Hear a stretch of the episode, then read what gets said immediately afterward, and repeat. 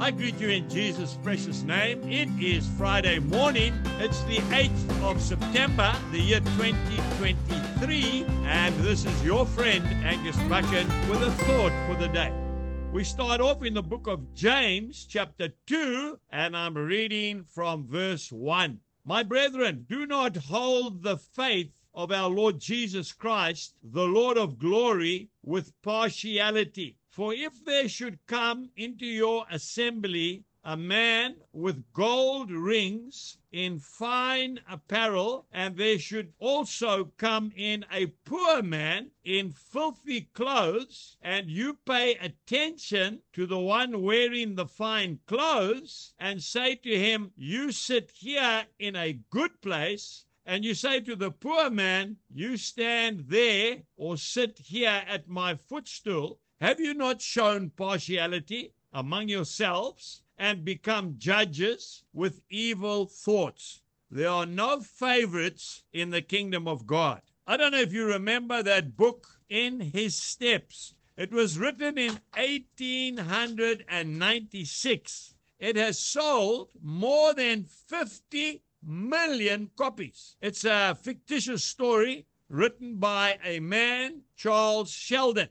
The story goes like this a very up tempo church, plush carpets, beautiful pews, lovely pulpit, very posh church.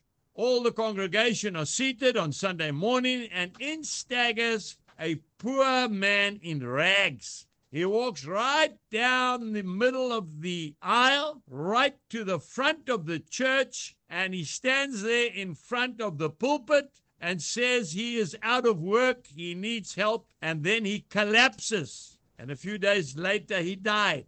The congregation was shocked, and the pastor, his name was Henry Maxwell, he didn't know what to do either. They all just stood there looking in amazement at this poor man lying on the carpet in rags.